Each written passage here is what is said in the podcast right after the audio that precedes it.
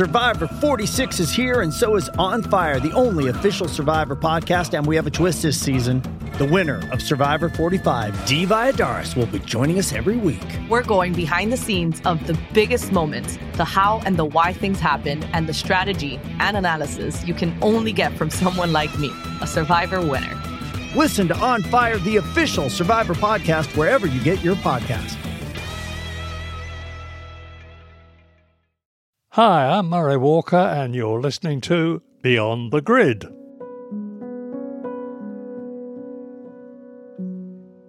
It was with great sadness that the world learnt of the death of Murray Walker on Saturday, the 13th of March 2021, at the age of 97.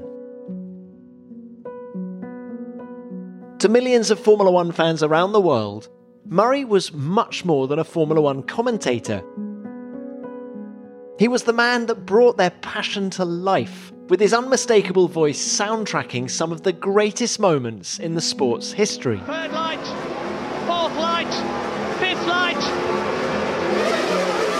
Action! Ed Villeneuve's lost it. Incredible!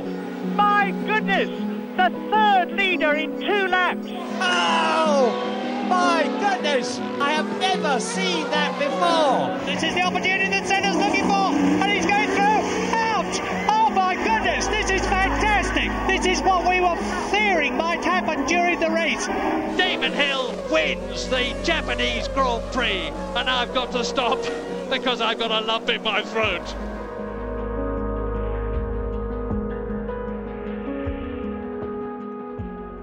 In early 2019, I had the privilege of visiting Murray at home in the New Forest for the special 1000th race episode of this podcast. Ever gracious with his time, Murray was a delight as he regaled me with his incredible life story from the battlefields of World War II to Formula One commentary boxes across the globe. So it only seemed fitting that in tribute to Murray, a man who meant so much to so many, we repost that conversation for you. So here you are, the great Murray Walker, in his own words.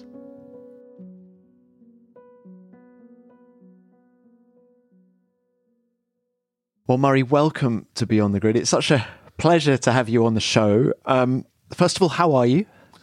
I'm all right, Tom. Uh, I'm old and doddery, and uh, I've got things wrong with me that old people get, but basically I'm okay. Firing on five cylinders anyway. five out of out of ten. Oh yeah, five, five out of six. well, Murray, you look great, and it's such a pleasure to come here to your uh, home to have a chat. And now, listen, are you a podcast fan? Tom, I paused because I was just racking my brains to find the right answer. I don't really know what a podcast is.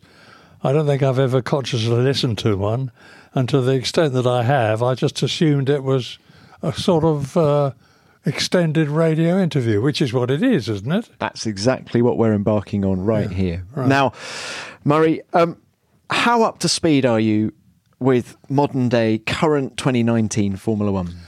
Well, I like to think I'm right, almost right up to speed.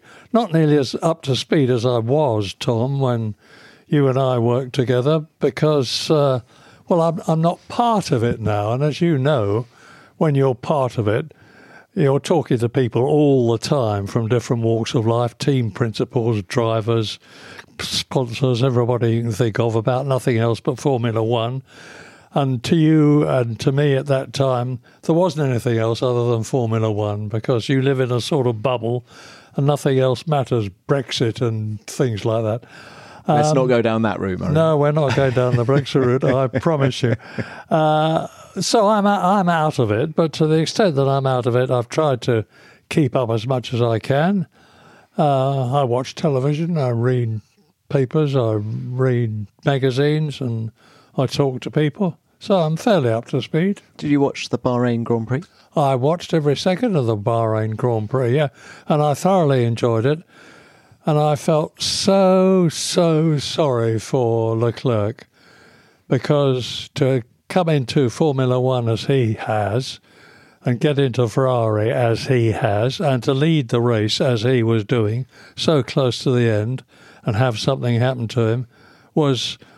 I, I hesitate to use the word tragic, but it was very sad. The BBC always used to say to me, Tom, you mustn't use the words tragic and you mustn't use the word disaster.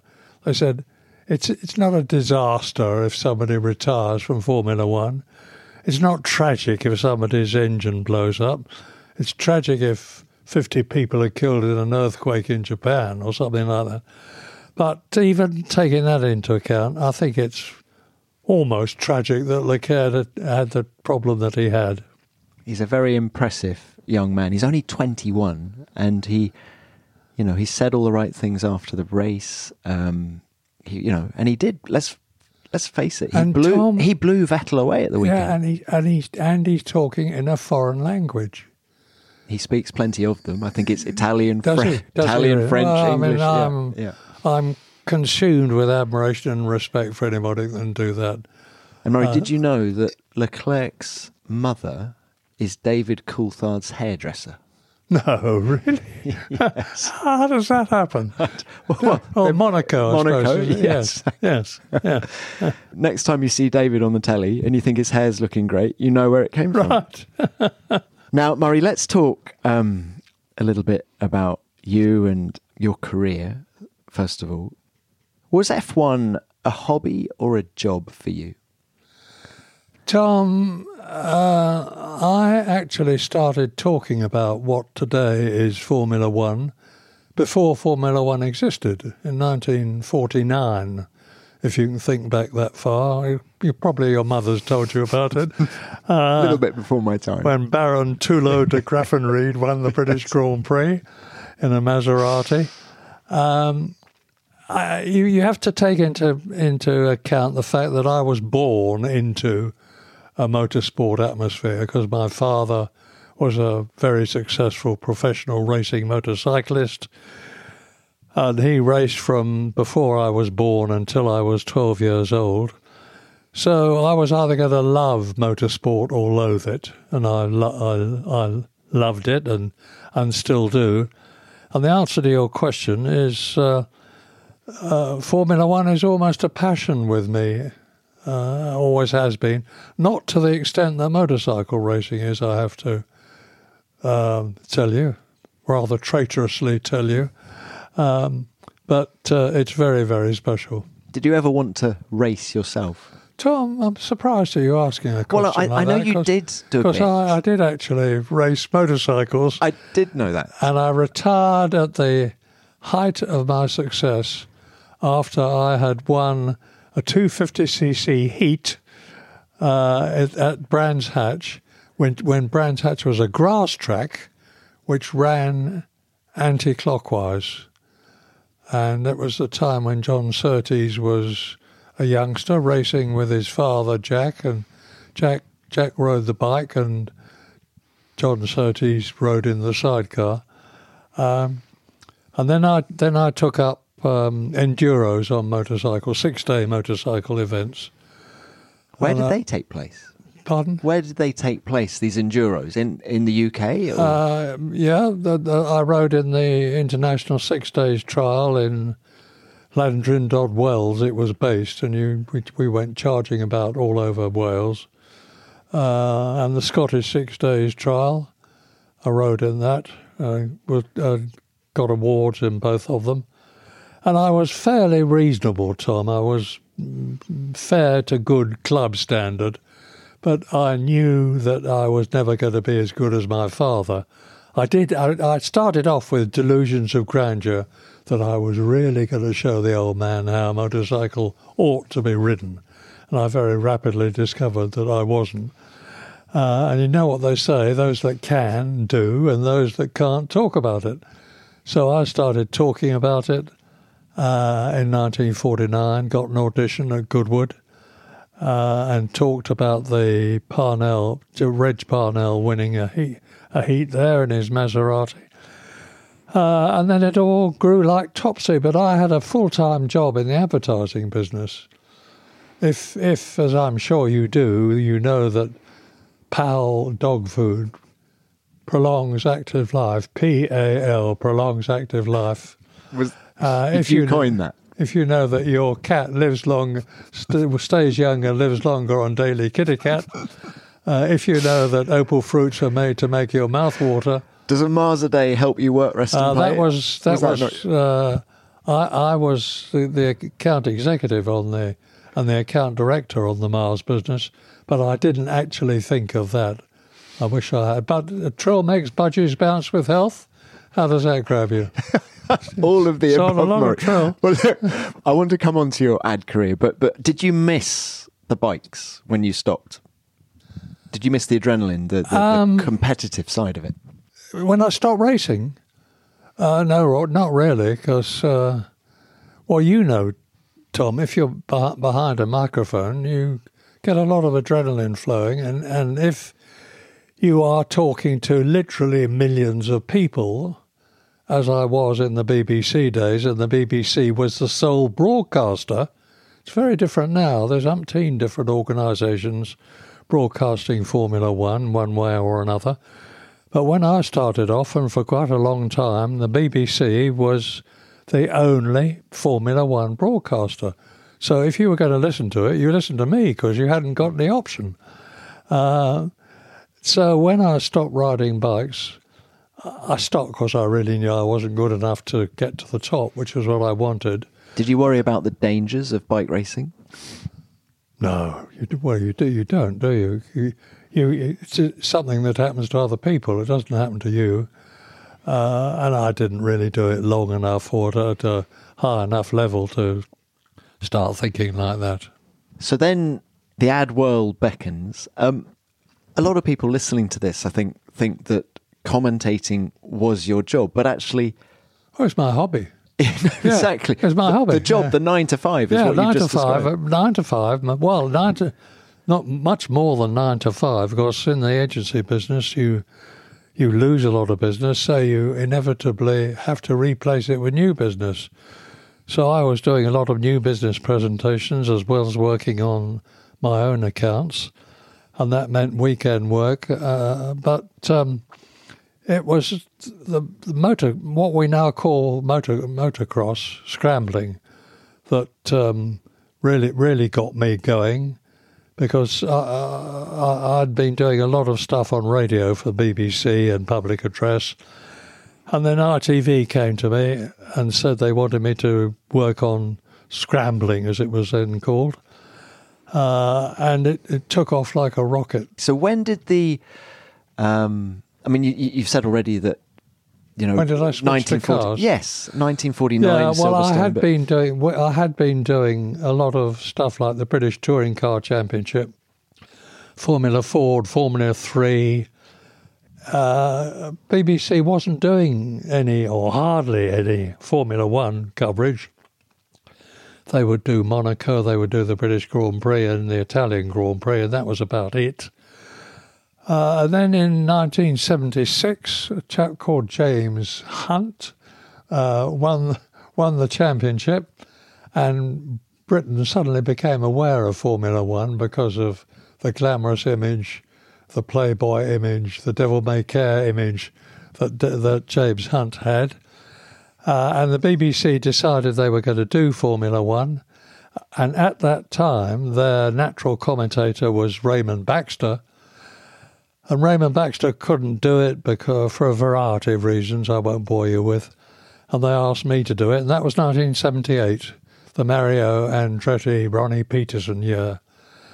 Uh, and then it just grew from that, and I carried I carried on doing the job and the broadcasting for four years until 1982, and then in 1982 I was 60 years old. I retired from the advertising business, and my career, broadcasting career, started at the age of 60. at the age of 60. Yes. Extraordinary. Now, look, you had lots of people in the commentary box with you, but there were two legendary partnerships, weren't there? There was James Hunt and Martin Brundle. Let's talk about James first. You know, tell us about why that worked and what it was like to work with don't- it's difficult to know where to start with James because he was a unique character, Tom. Uh, he didn't care about what anybody thought. Uh, he was an extrovert. He was a showman. Uh, he drank too much. He smoked too much. He womanized like there was no tomorrow. Sounds like you're very similar. He, he, he, he could be the most arrogant, overbearing, objectionable person you've ever met in your life, and frequently was. But all the time, there was a really decent, cheerful, friendly, nice person hiding inside.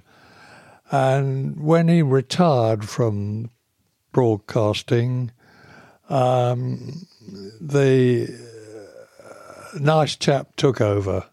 Sorry, when he retired from racing, the nice chap took over. Uh, but I had some very difficult times with James. I had some very good times with James. what would trigger? I- to tell you what he was like, he, I used to uh, you rush about the paddock all the time, beavering away, talking to people, talking intensely to drivers, to principal, principals, to tyre technicians, to anybody who would talk to me about anything to do with Formula One, in the hope that some of it would stick for the commentary. While James would languidly sit in the Marlboro motorhome and everybody went to him. Uh, and I would get to the commentary box an hour before the race began. James would get to the commentary box maybe maybe five minutes before the race began. And to wind me up, he would often say, Who's in pole position, Murray? Uh, and uh, I used to stand up to commentate literally on the balls of my feet with adrenaline pouring out of me by the bucketful. James would sit in a sort of uh, sullen heap beside me and gesture for the microphone when he wanted it, or I would give it to him when I wanted him to say something. Uh, and there were times when he hadn't really got very much to say, but when he had got something to say, it was really worth listening to. Why did it work? I was old enough to be his father, Tom. Um, and as you will gather, uh, James did a lot of things and said a lot of things that I didn't approve of, and vice versa, probably. Um, but I think it was probably partly because of that. Um, because we grew to be tolerant of each other, I used to want the microphone. I was so excited and wanting to impart everything that I had learned and was watching that I really didn't want anybody else in the in the box with me. I didn't really want James Hunt. I was quite happy to do it all by myself. So James had that aspect to put up with. Uh, I had other aspects to put up with. Uh, James was incredibly outspoken. The trouble with Jarier, he's a French Wally, always has been and always will be. Uh, and uh, used used to say the most outrageous things and and get away with it, and the public loved him. And on one occasion, uh, he didn't turn up at all, the Belgian Grand Prix one year, and uh, we were frantically getting retired drivers to come to the commentary box to talk to me about what it was like. James formed up afterwards and said he was sorry he hadn't been there, but he was in bed with a stomach complaint. Uh, it was the first time I'd ever heard two Belgian nurses called a stomach complaint. Would you say That's that. But that was James. that's that sounds very true to form from what I've heard about him? But would you say you were friends by the end? Yeah, oh, definitely. By the end, yeah. we were. Yeah. Uh, not really at the beginning. We were um, reluctant partners from my point of view. Um, James ob- obviously wanted to do it, um, but no, no, we we were all right at the end.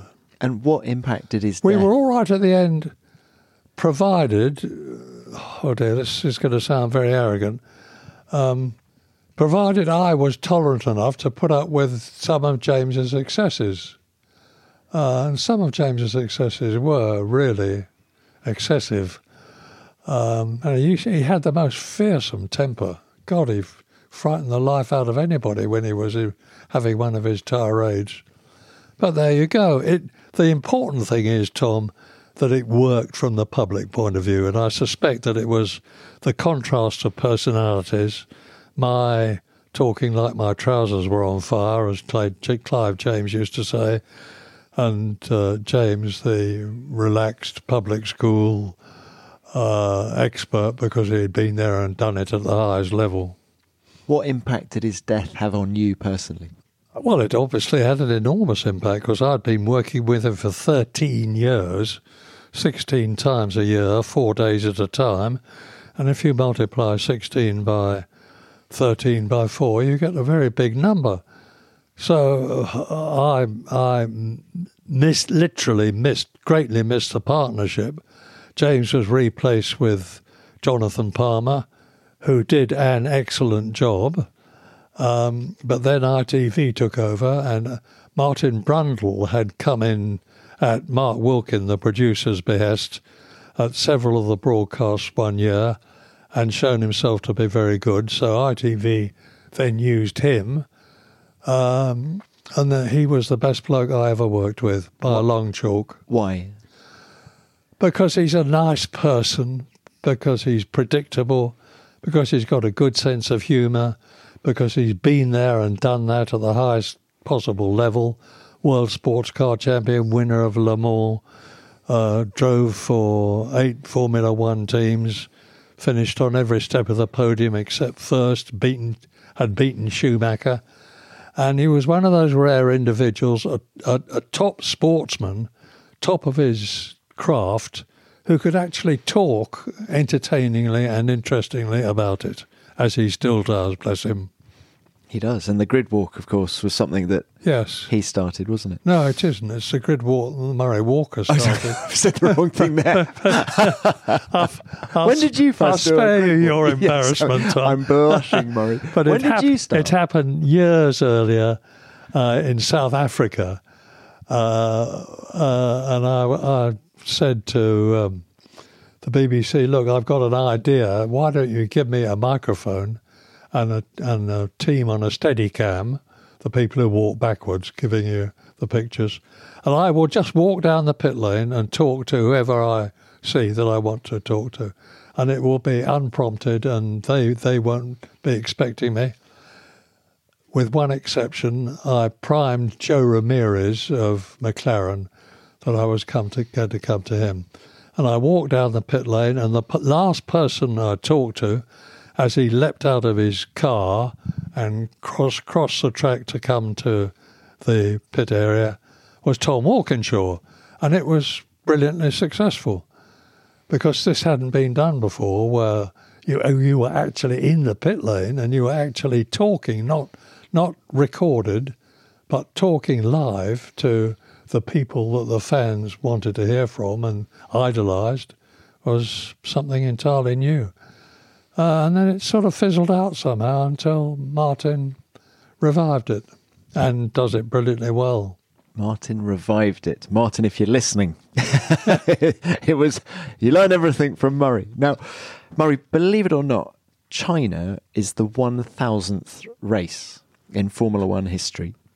So I thought it was perhaps a good, um, the, perhaps a rigorous thing to do would be just to ask you um, for a few of your favourites. So, if I was to say during those 1,000 races that go back to the first ever Grand Prix, 13th of May 1950, Silverstone, World Championship Grand Prix, in that time, favourite driver?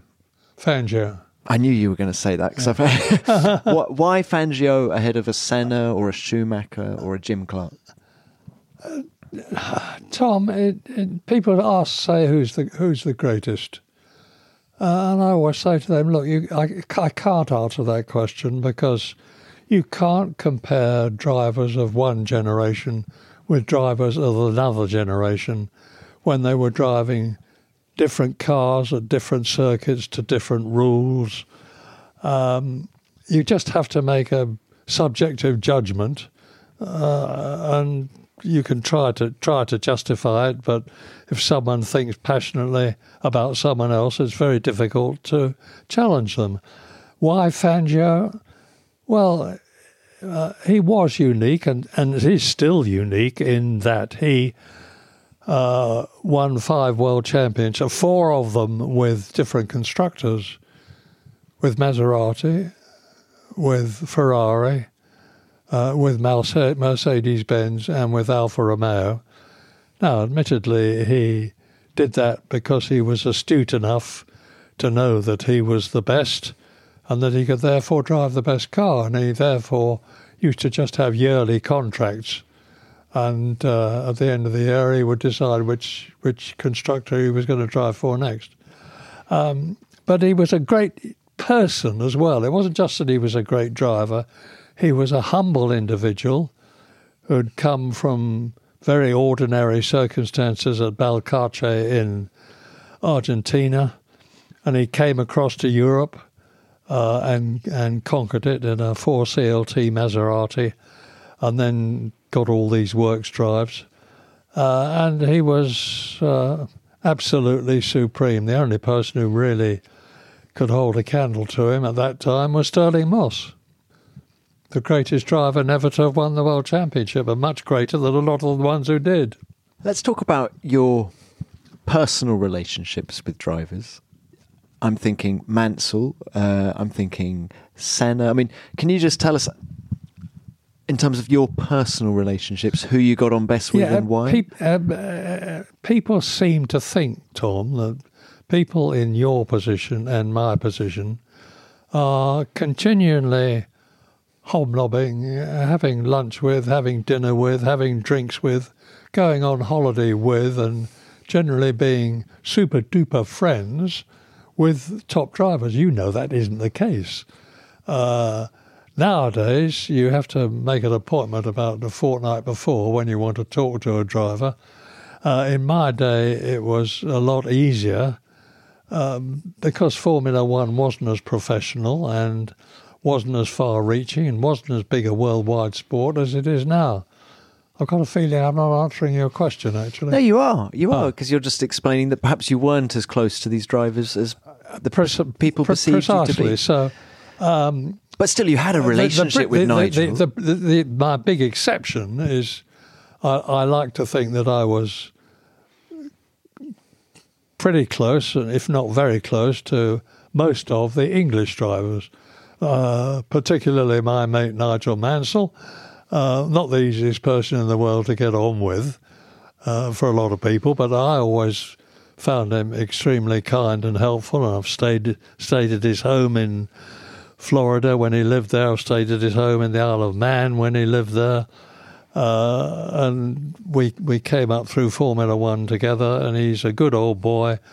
He's a, he was they called him Il Leone in Italy when he drove for Ferrari, and Il Leone means the lion, and it was a very good description of Nigel because he is and was lion-hearted, and I got on extremely well with him. Uh, I got on extremely well with David Coulthard. Was Nigel a generous man? Because some of the people he's worked with say that he was very hard work. I'm talking team people. Your experiences of him was was he was he a, a charming man? uh, over a dinner table, or how did you find him on a personal one-to-one basis? Well, on a personal one-to-one basis, I got on with him extremely well. But you have to bear in mind that with all of these people, Tom, I was representing the BBC, and the BBC was mighty important and still is mighty important. Uh, and not many of them were going to be unpleasant to me but, because of that, and irrespective of what we were like on a personal chemistry level. Uh, but quite apart from that, I got on with. But but but Nigel is, well, sorry, was, and I don't suppose he's changed. Uh, in many ways, a difficult person to get on with. Uh, very thin-skinned, took offence very easily. Did you ever criticize him? Get under that skin? Um, I, I can poke- only remember one. Nigel, Nigel used to be very aware of what everything said to him. I think he had a network of friends and informers who came to say, Do you know you read and so, Nigel? And Nigel came up to me once and he said, uh, What's this you've been saying about me being boring? I said, uh, Nigel, would I say that you were, you of all people were boring? Well, that's what I said, he said. So, I mean, that was the only. Uh, I, I, but I, I had, uh, I didn't. I was present at a, an occasion, uh, two occasions with Nigel, uh, when we had a young developing producer at the BBC, chap called Ken Burton, very nice bloke. Um, and he was supervising an interview that Nigel and I were to do. And he gets the camera all lined up, and then he says to Nigel, Nigel, would you mind taking your cap off? And Nigel said, I'm paid a million pounds to wear this cap. No, I won't. So the Nigel, Ken Burton says to the cameraman, no, avoid the cap, avoid the cap. So we did the interview, and it was a back to back situation. The next weekend, we were at another Grand Prix, and Ken Burton's got the cameras lined up, and he says to Nigel, I couldn't believe my eyes. Here's Tom. Would you mind taking your cap, cap off, Nigel? I can't believe it, says Nigel, and stormed off. Oh, stormed off. Stormed Gosh. off, yeah. And uh, so I gave it five minutes and I went to him. I said, Look, um, Nigel, uh, I had a chat with him and uh, we came back and we did the interview. But I had a similar situation, or not dissimilar, with Damon Hill in his championship year when he was working unbelievably hard. He was doing six hours in the gym every day. And I sat down to do uh, an interview with him at Portugal. Uh, and he was looking very peaky, very thin. His cheeks were sunken and his eyes were looking haunted, for want of a better description. And I said, Damon, are you all right? You're not overdoing it, are you? What do you say that for? He said, and stormed. Off. He stormed off. Oh, Damon. Thought, so I gave, gave him five minutes, and then I went and said, "Look, Damon, I've obviously offended you, and I'm sorry. I was perfect, perfectly unintended." He said, "It's all right, Murray." He said, um, "I'm okay now," but he said, "Just before you, I had." Another chap interviewing me, and he said, What would you give to have your father back for just one hour? Now, Damon's father was Graham Hill, double world champion, killed in an air crash, dramatically adversely affected Damon's life. And to ask a question like that at the best of times would have been ill judged, but in the nervous state that Damon was in with the World Championship in the offing, it was lighting the blue touch paper and standing clear they're under so much pressure, these guys, aren't they? But I mean, let's talk about Damon because, of course, I've got to stop because I've got a lump in my throat. Yeah. It's one of the sort of iconic lines of Murray Walker as he as he won the championship in pe- Japan. People accuse me, uh, Tom, of thinking of smart ass things to say and writing them on the commentary box wall so that I could slot them into the commentary at the appropriate moment. Not true. You're standing there with adrenaline pouring out of you. You're having to interpret the pictures that the viewer is looking at, and you're looking at the same pictures as they are, uh, so that they know more about and are hopefully interested and entertained in what they're seeing. Uh, and I was very much in, involved with Damon. I I had been aware of him when he was racing motorcycles at Brands Hatch and became the Brands Hatch 350cc champion. Uh, and then through his mother Betty, and to a lesser extent through his father Graham, I was aware of him in his youth, and uh, then he then he switched to cars. So when Graham was killed, and the Hill family, Betty the mother, and Damon the son, and the two daughters, Bridget and Samantha, uh, were cast into the wilderness because Graham Hill's insurance was invalidated for a variety of reasons, and they were on very hard times. So I'd lived all through this, aware of what had happened. And when Damon crossed the line to win the World Championship after losing it to Schumacher in dubious circumstances in 1994, it really did all well up inside me and quite spontaneously. I said, I've got to stop now. I've got a lump in my throat because I, I had genuinely got a lump in my throat. Do you stay in touch with Damon now? I hear from him occasionally and see him occasionally, yes. Top man. Top man. Absolutely top man. Yeah. Yeah. I, I second that. But Decent, kind, humble, jolly good driver, good sense of humour. When he started doing his television work, he was one of two or three people, and uh, basically uh, pundits. And um, I used to sit watching the box, and Damon was standing there, not really saying anything, but listening to the others. And I was saying to myself, "Get in there, Damon. You're you're a pundit. You're supposed to be saying something." And of course, now he's changed beyond recognition, and he's jolly good at taking the initiative and asking the right questions, and genuinely being thoroughly entertaining from the point of view of someone who's not only been there and done that, but done it and become world champion.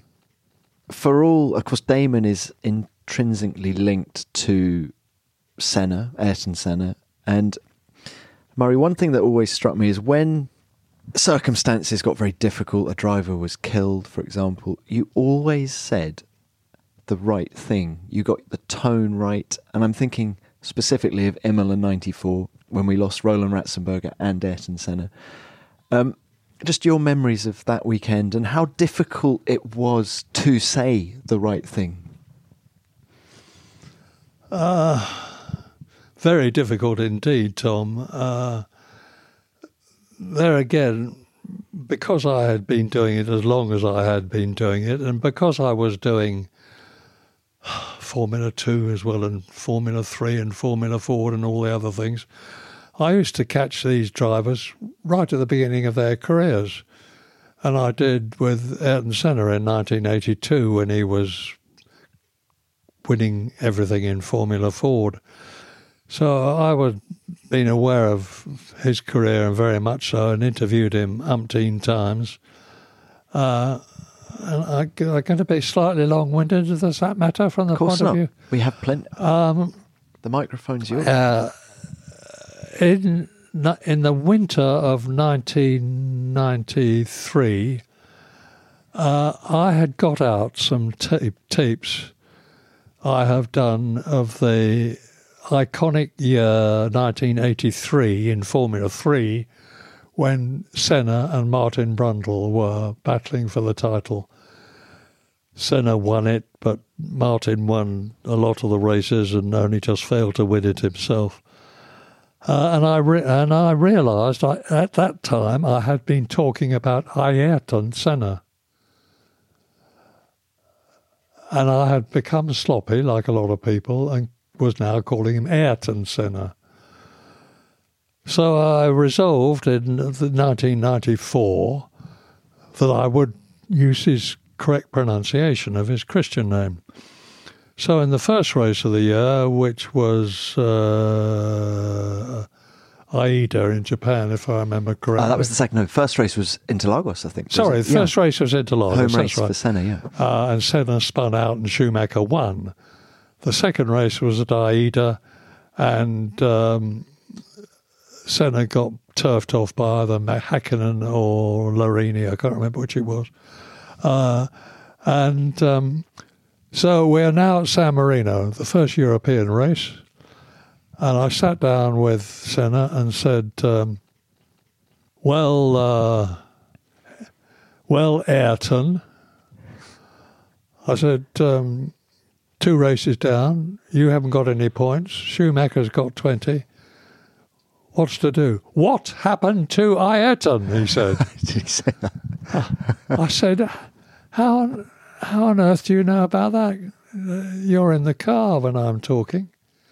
Oh, he said, I keep in touch, Murray. And, and that was a typical example of how Senna had got his finger in every pie right up to the hilt and uh, knew a lot, a hell of a lot of what was going on. Now, is Senna the greatest of all time? Not to me, he's not.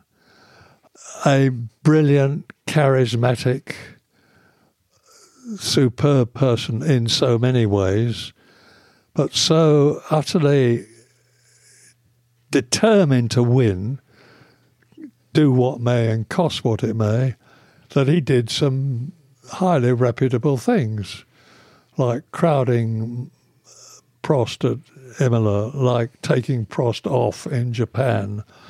Um, and uh, I You think, he didn't overs- you think he overstepped them up? I, mean, he- on those occasions he did, but- but- overspend them all. yeah. Uh, what he did in Japan was absolutely outrageous. Yeah. Did you say that to him? Did you ever say that to him? No, I didn't. But but but uh, in in Australia, um, the end of the season it was then. Uh, Jackie Stewart was doing an interview with Senna before one before me, and Jackie was absolutely brilliant. He just took Senna apart, uh, and Senna lost his temper with him. Is that when Senna said he called him? Didn't call him Jackie. He said Stewart. Stuart. Yes. Stuart. If Well, you don't go for a gap, you are no longer a racing driver. Is that is that that's the, that's yeah, the interview with Jackie? That, yeah. That's it. That's it. Um, so I, I then had to follow Jackie Stewart, who did it immeasurably, better than I would have done anyway, with an outraged Senna. But um, he'd, he'd simmered, and I, to, to, to be perfectly honest with you, I hadn't got the guts to to to do it a second time. So the answer is no. But it was now. Don't use the word tragedy. The BBC say Senna's death at Imola was a tragedy. Um, as you've pointed out, we we we had Rubens Barrichello having a nigh unto death crash on the Friday. We had Roland Ratzenberger being killed on Saturday, uh, and um, so um, when the race started at San, at Imola at San Marino, and um, I just tried to remember who it was that went into the back of JJ Lehto. Martini? Pedro Lamy, maybe. Pardon? Was it Pedro Lamy Yes, it was Pedro Lamy. That's at right. At the start? Yeah, yeah. Uh, at the start, uh, as a result of which, the safety car came out. Now, with all the wisdom of hindsight, they should have stopped the race, not bring the safety car out. And the safety car in those days was not a specially souped up Mercedes Benz driven by a highly talented driver as it is now. It was whatever was around, like a Fiat Punto, um, driven by somebody who got some talent, but uh, the Formula One cars were trundling round for several laps while they cleared up the debris, and um, as a result of which, the tyre temperatures went down. Uh, as a result of which, the ride height went down of the cars; they were closer to the ground. Uh, when the race started, again with uh, Schumacher and Senna vying for the lead, uh, Senna Senna went off, and my first reaction, Tom, was, "Wow, that's a big one," which sounds pretty casual, but I, I said that because I had seen on other years at exactly the same corner, the Tamburello, um, Michele Alboreto go off and was all right. Nelson Piquet go off, hurt his foot, but he was all right. Gerhard Berger not only go off, but to be in the car with it on fire. And I was thinking, I'm talking about someone who's been done to a crisp before our very eyes. Uh, they got him out. So my first instinctive reaction, I think, was uh, it hasn't been too bad in the past. It probably won't be too bad now. But then I rapidly realised when Professor Sid Watkins, the FIA's medical chap, who was absolutely brilliant, came out. The race was stopped. The body language was very ominous. Uh, and I didn't know what was happening because I was in the commentary box and there wasn't anybody to tell me. I had pictures from Rai, the Italian television company, coming into the box, but which were not the not the nicest and wouldn't have been shown by the BBC. But literally, for the first time, the BBC had got its own camera unit there. So Mark Wilkin, the producer, was able to cut away to less uh, worrying pictures. Uh, but I had to walk the tightrope between. Don't worry, folks, it'll be all right. I've seen three others go off at the same point and they were perfectly all right. He'll soon be back. And, oh dear, I, I fear this is terminal. You don't say that sort of thing. Uh, somehow or other, you, you, have to find the words to uh, walk that tightrope between the two. Uh, and then he was taken away in the helicopter and the race was started. But um, the atmosphere of gloom and misery at what many people regard as the greatest driver of all time, almost certainly being about to die and subsequently doing so, uh, was immeasurable. Let's um, let's move on to some other topics now. I think um, favorite race over these your career? Australia. I love Australia. Adelaide or Melbourne? Uh, Adelaide, actually. Uh, yeah. it, it, it's difficult to put a cigarette paper between them, but Adelaide is smaller. Uh, I'm not going to say friendlier because Melbourne was very friendly too. Uh, but it was it was the different the, the indefinable difference between the Formula One race being everything to Adelaide, and the, the Formula One race subconsciously being another major sporting confrontation uh, in Melbourne with tennis and lots of other things yep. against it. Um, but either venue was absolutely brilliant, and I love the Australians. I love the country. I love the food. I love the whole attitude about the place. My wife, who lived there and was educated there, says it's all very well for you because you've only been there when you you have been the chap that talked to them about the Formula One that they were passionately interested in, and they made a gigantic fuss of you. You haven't been there in an Australian summer when the temperatures are 45 degrees and not at all pleasant. And she was perfectly right. Mm. But uh, who cares? I mean, I, I, I still think it's fabulous. Is there a favourite season that you you reflect on where the, the uh, racing you enjoyed the most? Eighty two. It's got to be eighty two. Um, no, just a minute. It hasn't got to be 82. 76 takes a hell of a lot of beating.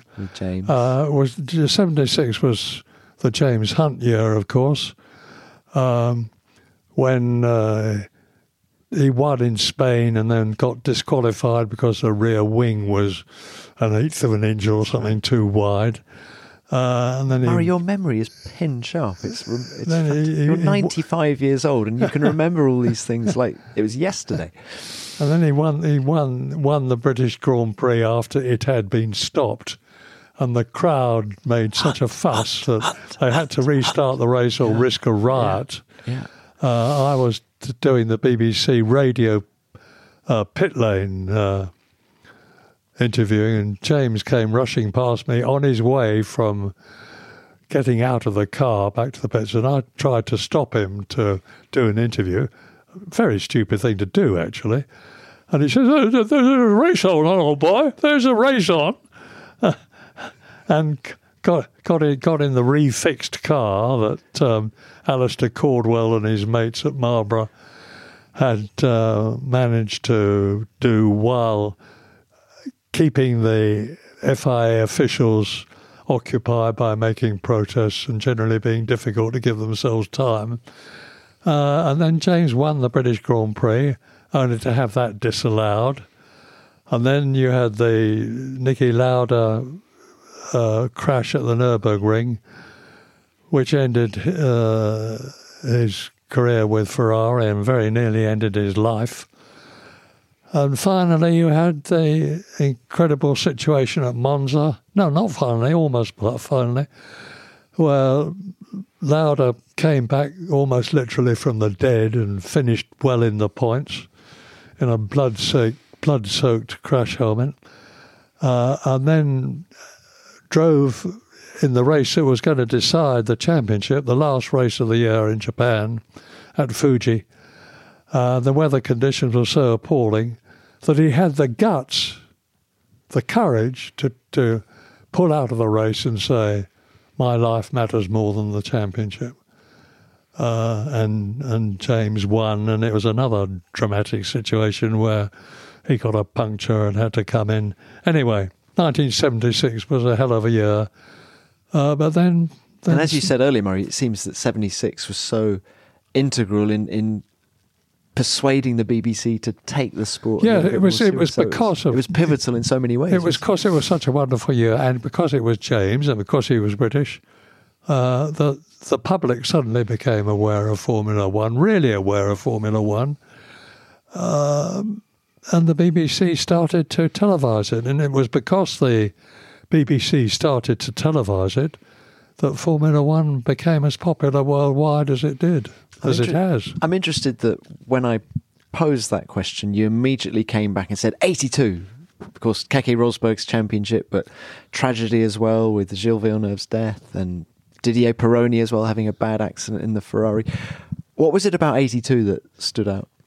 Um, Monaco, uh, when um, we had, I think, four different drivers leading in the last couple of laps because first of all Alain Prost was leading uh, and cra- crashed out. Uh, then his place was taken by Riccardo Patrese as in the closing stage, and I mean the last lap but one. Riccardo Patrese in the Brabham, who lost it on the way down to the hairpin, uh, and then Didier Pironi took over in the Ferrari, only to I can't remember whether it was a petrol starvation or an electrical fall, but his, his car stopped in the tunnel. Uh, so briefly, believe it or not, Andrea de Cesaris was in the lead, uh, and, and, then he he retired. Uh, the race that no one wanted to win. wonder it? of wonder, Derek Daly in the Williams uh, is now leading, uh, and and uh, he lost a rear wing at the Rascasse, I think. Uh, and meantime, Riccardo Patrese had regained and won the race. And there's never been a race like that before. It was extraordinary, definitely. Now, the favourite race you said was Adelaide, but what about a favourite circuit? Favourite circuit, I th- think uh, I'm hard put, but I think it has to be Spa. Partly for personal, emotional reasons my father raced the Bel- in the Belgian Grand Prix at Spa in, with great success. And that was at a time, of course, when it was the really long circuit, not the shorter one that they have now for safety reasons. Um, but Spa in the Ardennes is a, still, even though it's been shortened, a, a brilliant circuit, uh, almost a public road circuit, uh, in glorious surroundings the Belgians have the best food in Europe. Uh, and it's almost invariably a, a, thumping good race. I mean, it's it's the race that Damon Hill won for Jordan to prove that he could win a race in more than one for for, for more than one constructor. Although he he damn nearly won for Arrows. Uh, won there for Williams as well. Do you remember? Didn't you? Weren't you in the Ardennes in the war as well? Yes, uh, I was. Um, I was in a tank regiment, as I think I said earlier on, and um, uh, yeah, uh, the, it was the Battle of the Bulge, uh, where Hitler's last despairing throw was to chuck the whole of the weight of the Western Wehrmacht against uh, Britain and try to try to get through to the Channel coast as they had done in Dunkirk years earlier. Uh, and uh, I was, we were a reserve regiment waiting to go in, but the Americans did an absolutely brilliant job. There was a general called uh, General McAuliffe, Nuts McAuliffe, they used to use him because they, they thought he was nuts. Uh, and the Germans had him in an impossible situation, and they demanded his his uh, reti- retirement, uh, surrender. Sorry, that's the word I'm looking for. Nuts, he said, uh, and uh, the, the Americans brought managed to bring up reinforcements and won, and that was basically the end of the beginning as far as Hitler and the German Wehrmacht were concerned on the Western Front. And that was all around near Spa. From then on, we um, we broke through, and uh, I had uh, an absolutely unbelievable experience of driving across Germany, chasing the retreating German army, and being instructed by the 21st Army Group. We were the lead regiment of the British Army and we had instructions to get to uh, Lubeck before the Russians, because Lubeck on the uh, east coast of the Schleswig-Holstein Peninsula uh, controlled the access to Denmark, Finland, Sweden, and Norway, and whoever got there first was going to be in a strong position.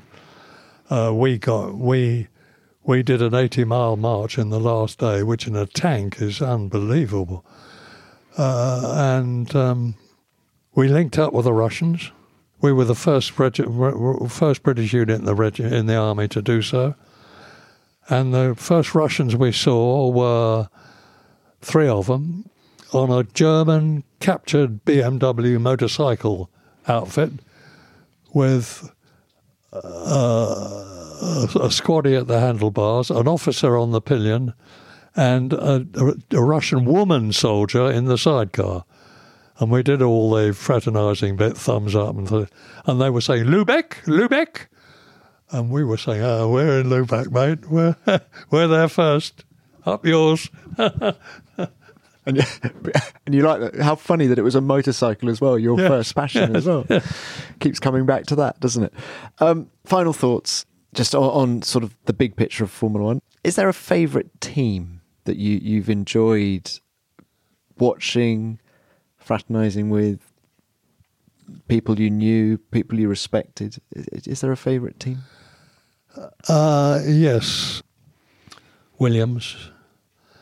Um, what a romantic story that is. Hopefully, not with a sad ending. Uh, but I saw Williams from when Frank Williams and Piers Courage were a one car team, and then uh, Frank went, went with De Tomaso and subsequently founded his own team, got Patrick Head aboard, built this incredible organization as a private owner that won so many world championships for drivers and constructors, uh, only to fall on the hard times that they're in now. And I hope and pray that they're going to be able to fight their way out of it. But it's going to be terribly difficult against the moneyed might of Mercedes Benz and Ferrari and Red Bull, and to a lesser extent Renault, and even some of the others. But there have been some wonderful times. Nigel Mansell, Nelson Piquet, Keke Rosberg, uh, David Coulthard, and all, all the rest of them driving for Williams, not the least of whom, of course, was Ayrton Senna and Damon Hill. So that's my answer. Williams, and uh, God be with them, and I hope they manage to pull themselves up by their bootstraps. What does the next thousand races hold for Formula One? What would you like? Which direction would you like to see the? Sport? It's going to change, Tom. I'm, I'm not sure about in what direction it's going to change because when I started, the driver had the engine in front of him. He was wearing cotton overalls and a skull cap. Uh, there were no runoff areas. There was no Armco. The medical facilities were minimal. Uh, and the whole of the top half of the driver stuck out of the top of the car. Uh, look at it now. They drive around in safety cells with lots of Armco, with runoff areas, with brilliant medical facilities, with halos and all the rest of it. Thank heavens. Uh, now, the first question is is it still going to be an internal combustion engine or is it going to be electricity? I find it very difficult to generate any enthusiasm about Formula E, to be honest, because part of the great part of the attraction of Formula One is the noise. And uh, to hear something whining past you is not the same as hearing a full blooded V12 or even as they are now, a turbocharged engine. So it's going to change, and, and, and uh, I don't know in what direction it's going to change, whether it will continue as some sort of internal combustion formula uh, or whether it will become electrical. Uh, if it becomes electrical, I think I have lived through the best of it. Well, Murray, what a fascinating chat. Thank you very much. What a what an eclectic and amazing life you've lived. Nice to talk to you, Tom. And if I may uh, return the praise, I remember vividly when, in my ham fisted uh, unfamiliarity with modern digital techniques, I used to write write my race stories, uh, and because I was incompetent enough to send them back to HQ electronically, you used to type them up for me and send them through, and I have never ever forgotten that, and I have forever been grateful to you. Thank you very much. Well, Murray, that's very kind. My typing is really not that good. it was good enough.